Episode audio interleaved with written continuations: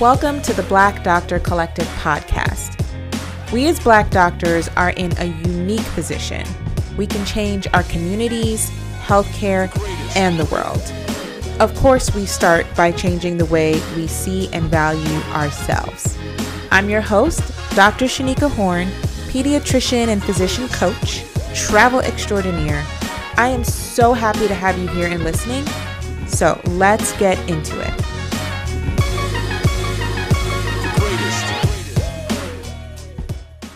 Welcome back. Happy Tuesday. I am, of course, excited to be here. I am still in this hotel in Buffalo, y'all, and my neighbors across the hall are having a full fiesta merengue. I can smell the cooked food. They didn't even invite me. So, anyway, if you hear the noise, sorry, because I'm recording today. so, okay this week, I really want to talk about saying no. This came up a couple times, and I feel like this is such an important conversation to have. There is now this huge movement around saying no, turning down things that don't work for you, not over explaining your answer. Because many times when you offer reasons, people take that as an invitation to change your mind. They want to like counter your reasons, convince you that your answer isn't a strong reason. I still don't understand why this happens, but it does. I know having conversations like this make me defensive and annoyed because I've literally given my answer and this person just chose not to accept it. So we have to start saying no as a complete sentence, of course, because we're just tired of the useless battles. Nothing motivates you like being fed up. And we're saying, no, nope, nah, get somebody else to do it left and right because we're fed up. And sometimes it feels a little scary, but it's also really empowering. If you're having an in person conversation where you have to say no, there's always that beat of silence. The other person is waiting for me to say a little more, but I don't plan to give more. And we just awkward, awkwardly stare at each other. Or if it's on the phone, we just gonna be breathing into the handset, y'all, because I know that as a human, it's our inclination to fill the silence and it feels awkward and we don't like the way awkward feels.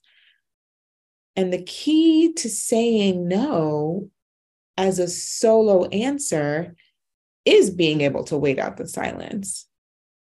But anyway, today is not actually about how to say no as a complete sentence. Actually, I want to talk about how to say no and. No, this isn't exactly what I want. No, I don't agree. And what I actually want is X. What I would agree to is Y. This is the next level of mastering the art of saying no, because no isn't always a complete sentence, nor should it be. I'm in a doctor Facebook group, well, a bunch of doctor Facebook groups. And I recently read this post where a doctor was looking for feedback on how to handle a scenario. A job offer was made to him. However, the rate of pay was low, and perhaps there was some other criteria that wasn't met. Maybe the timing was wrong or whatever. The issue is the offer was made by former colleagues, people that he knew and didn't want to burn bridges with. And so this doctor was feeling bad about saying no. There were so many comments under this post saying, no is a complete sentence. People have been released from the shackles of obligatory engagements, y'all.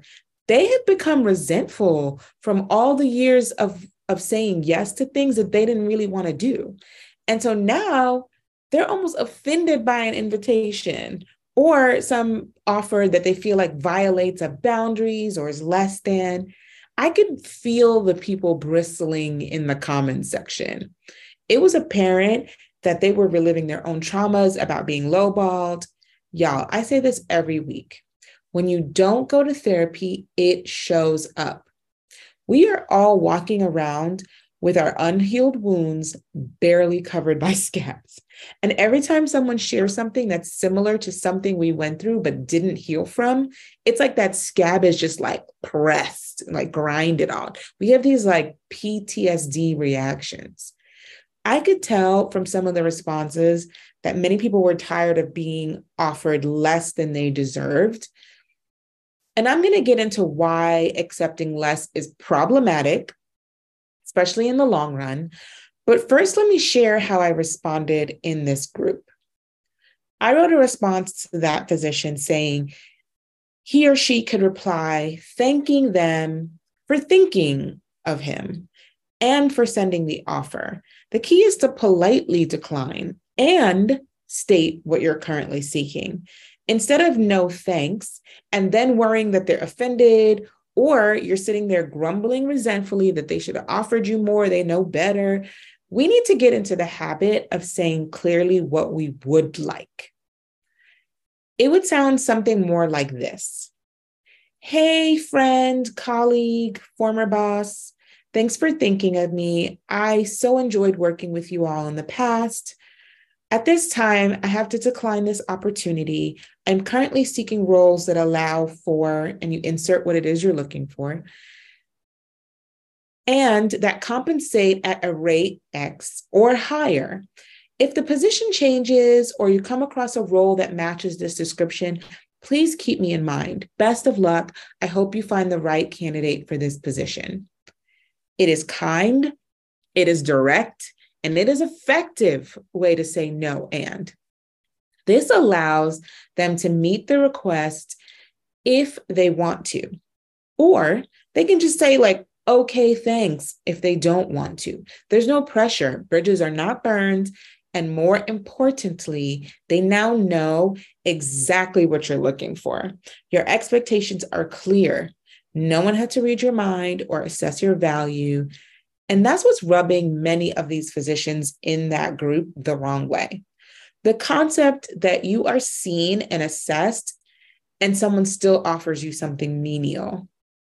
I'm sure these people have been devalued in the past, and who wouldn't be hurt by that? I just don't want you to be in your head wondering if that's all they think you're worth. It's more than that. And likely it's not even about you, like as a person, as a physician at all. So while the word no is a complete sentence, there are nuances. Sometimes the answer is no, but there is more information to be given. I want to share a story about my fellowship application interview process.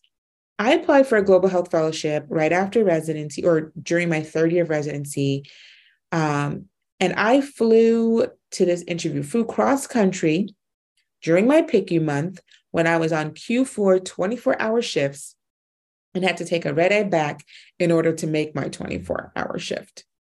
So, as you may have known if you've heard parts of my story before, I didn't have a good plan laid out. I just knew I didn't want what I saw my attendings doing. So, this fellowship was one of the few things I had applied to, and the only one that had responded so far with an interview. I hadn't applied to any full time general peds jobs at all. So the stakes for me were high. I went to the interview. I was super excited about the program based on how they described it. And for pediatrics, the fellowship is offered basically to any specialty. You don't have to be pediatrics. It's any medical field, depending on the need of the place, they will say this is the kind of doctor we need. So for pediatrics, the site they were offering was in India. Specifically, it was in a patriarchal community, meaning women did not go out alone. It was a, it was a primarily vegetarian state. And I know, and you know, that colorism is a huge thing in India. So I had qualms about being a dark skinned Black girl in this community alone without a male partner, chaperone, whatever it is they called that you need to go out.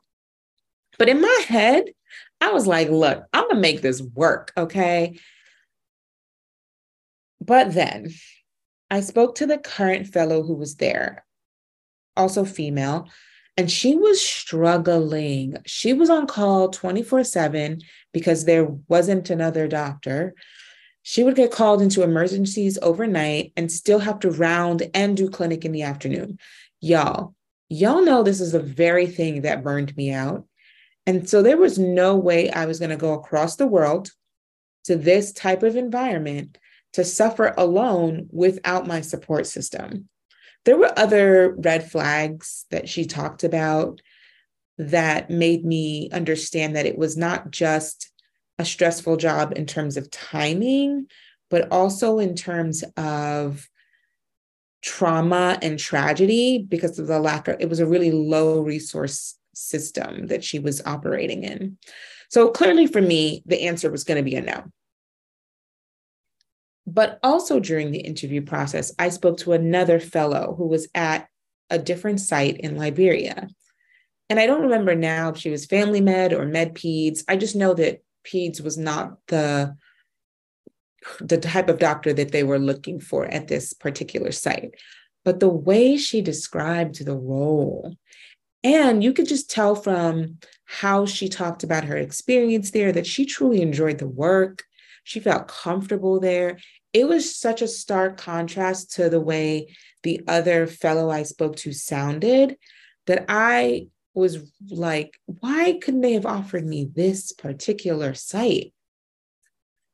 And so, although Liberia wasn't offered as a site that the pediatricians could apply to, when I declined the fellowship position, I calmly stated that if an opportunity like that, like Liberia, were to arise, I would be open to it.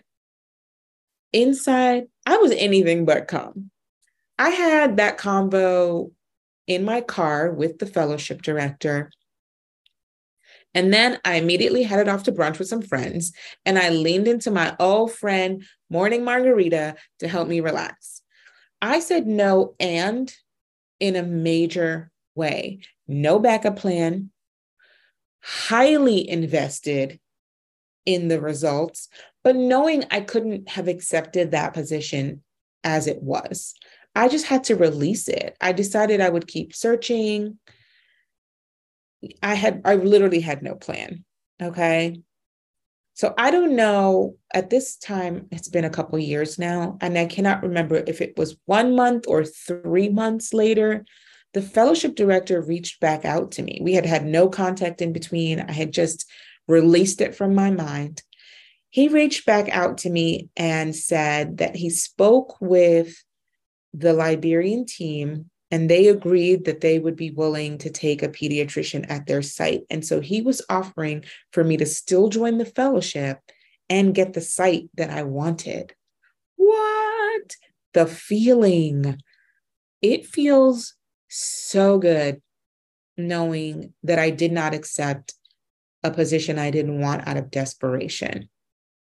So I'm telling y'all today, it is important to say no and letting people know the opportunity you're looking for is beneficial for you.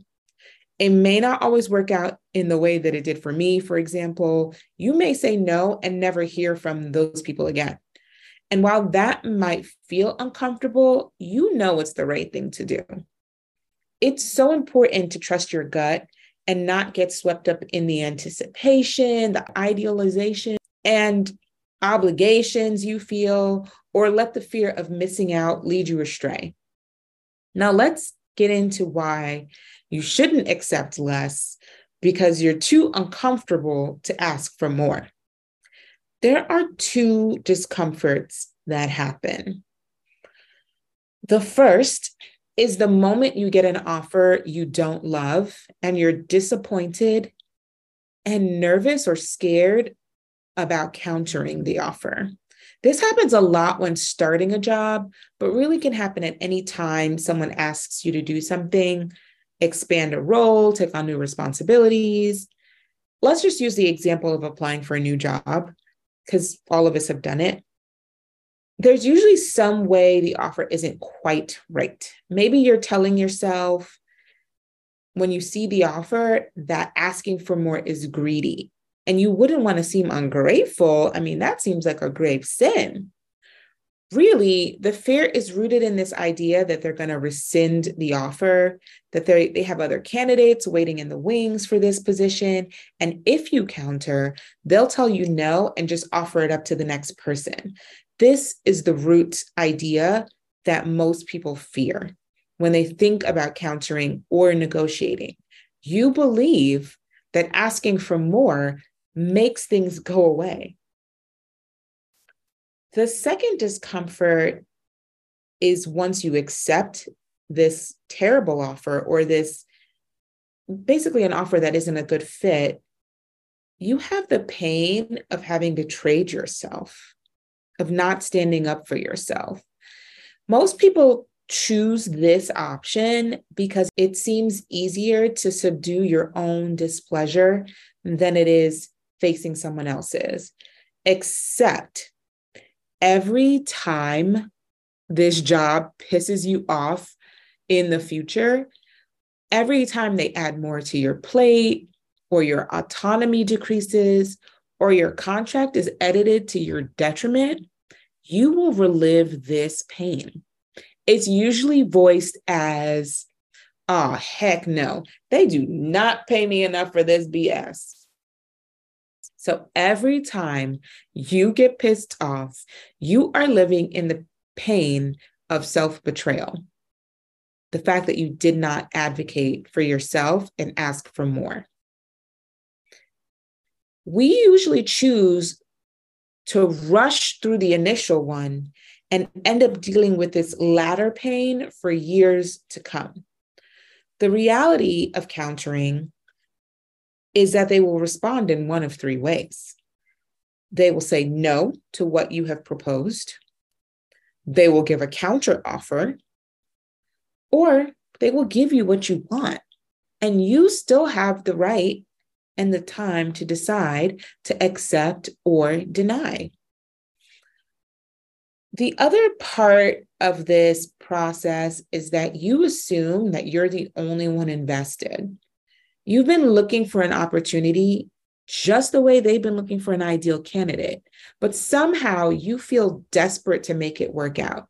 Maybe, like I did, you have limited options or a desperate need for money, or you know Sallie Mae and her raggedy twin sister Navient are coming for you, but you ignore how much they too have invested in the process, screening through a bunch of candidates, going through a multi step interview process. We both underestimate how long it takes them to find us and how valuable we are to them. We forget that they need us, our skills, that they cannot do what we do.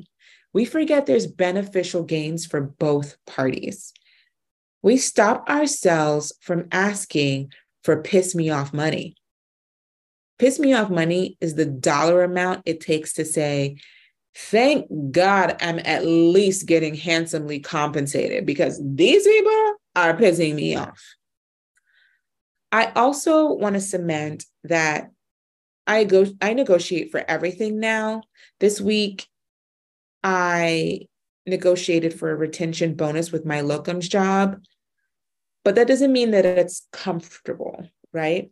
This month is supposed to be my last month at this job. I do not like it. I do everything on a 30 day basis. So this is supposed to be my last 30 days. June 30th, I'm, I'm trying to be out, right? They, however, are desperately seeking another provider who probably won't be able to get credentialed until at least August. And so my recruiter reached out to me and asked if I would be willing to stay through July so that it gives them time to find someone to fill my role in August. I personally feel no sense of obligation to this place because, like I've mentioned in previous episodes, they are poorly managed. Or if you've read some of my Instagram posts, they are just not managing this place well. And so their lack of planning does not constitute my emergency. That being said, I told my recruiter you know what? My gut is to say no, but let me think about it. Because in my head, I wanted to come up with my no and.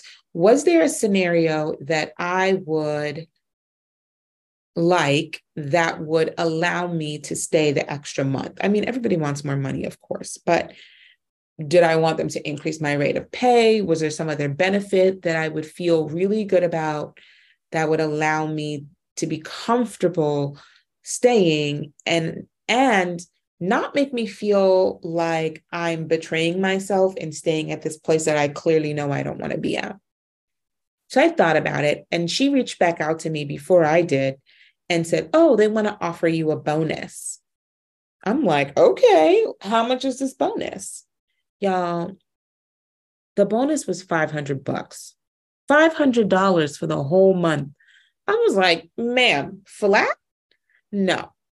So I countered her and I asked for a certain amount of a weekly retention bonus. You're not going to pay me $500 for a whole month. That, like, what? No. I'm like, each week I need X amount of money to be there beyond my base pay. So now they're paying me a couple thousand dollars extra to be there for the month of July. And I still told her, All right, well, thank you for this offer. Let me get back to you on it. And I'll decide if that is enough money for me. Is this piss me off money? Right? Is this enough for me to feel okay in staying at this job that is draining the life out of everyone that's, that, that works there?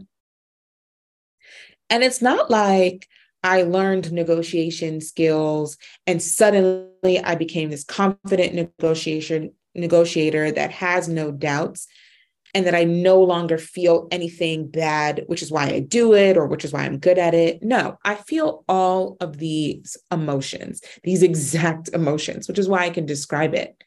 I had a moment or two of hesitation before I countered the recruiter. I was uncomfortable when waiting for the response. I thought about it though, and I was like, well, even if they said no, I was planning to leave anyway. So I've neither gained nor lost anything. That I'm still on my plan. And if they say yes, I'm not obligated to stay, but at least I would know what it would be worth to stay, right? So it's a matter of really thinking through what is making me uncomfortable. I mean, I still get nervous when I counter, I still have doubts, but I do it anyway because I refuse to choose long term pain over immediate relief.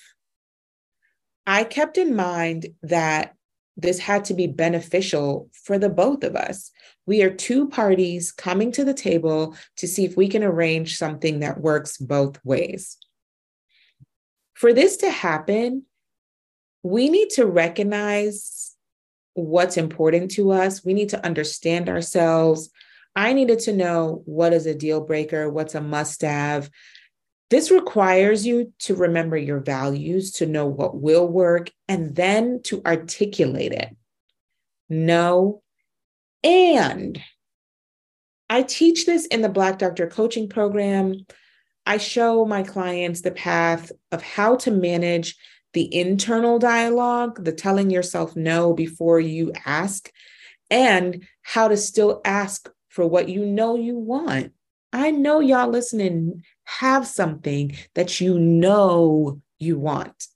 I make it easy for you to say no or to say no. And what I really desire is you will be a confident negotiator.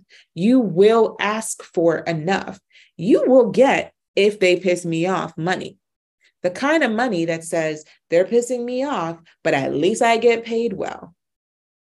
You will earn more. You will decline gracefully and not burn bridges. And because you communicate so well, you will receive better offers and maybe not even need to negotiate. Although I would counter that you should still negotiate the really good offer. I will lay that path for you if you want to confidently negotiate for better offers, circumstances, benefits, send me a message right now. I want you to learn how to push past the immediate discomfort so that you're not suffering long term. I want you to earn if they piss me off money. Thanks as always for tuning in. These are the conversations we need to keep having. We need to talk about money. We need to talk about negotiation. We need to talk about communication. We need to understand that it's up to us to determine what our life looks like, what our jobs look like, and how to get it. So until next week, be bold, reach out to me. I'm looking forward to hearing from you. Bye. Thank you so much for listening. Please subscribe to the podcast. And what I want you to do next is write a review. I'm going to make this so easy for you. Just go ahead and give me five stars, but also leave a comment that tells me how we can be off the charts. I want you to link us everywhere you can Instagram at The Black Doctor, the Black Doctor website to join our newsletter. Just become part of our collective. I want you here. Thanks. Until next time. Bye.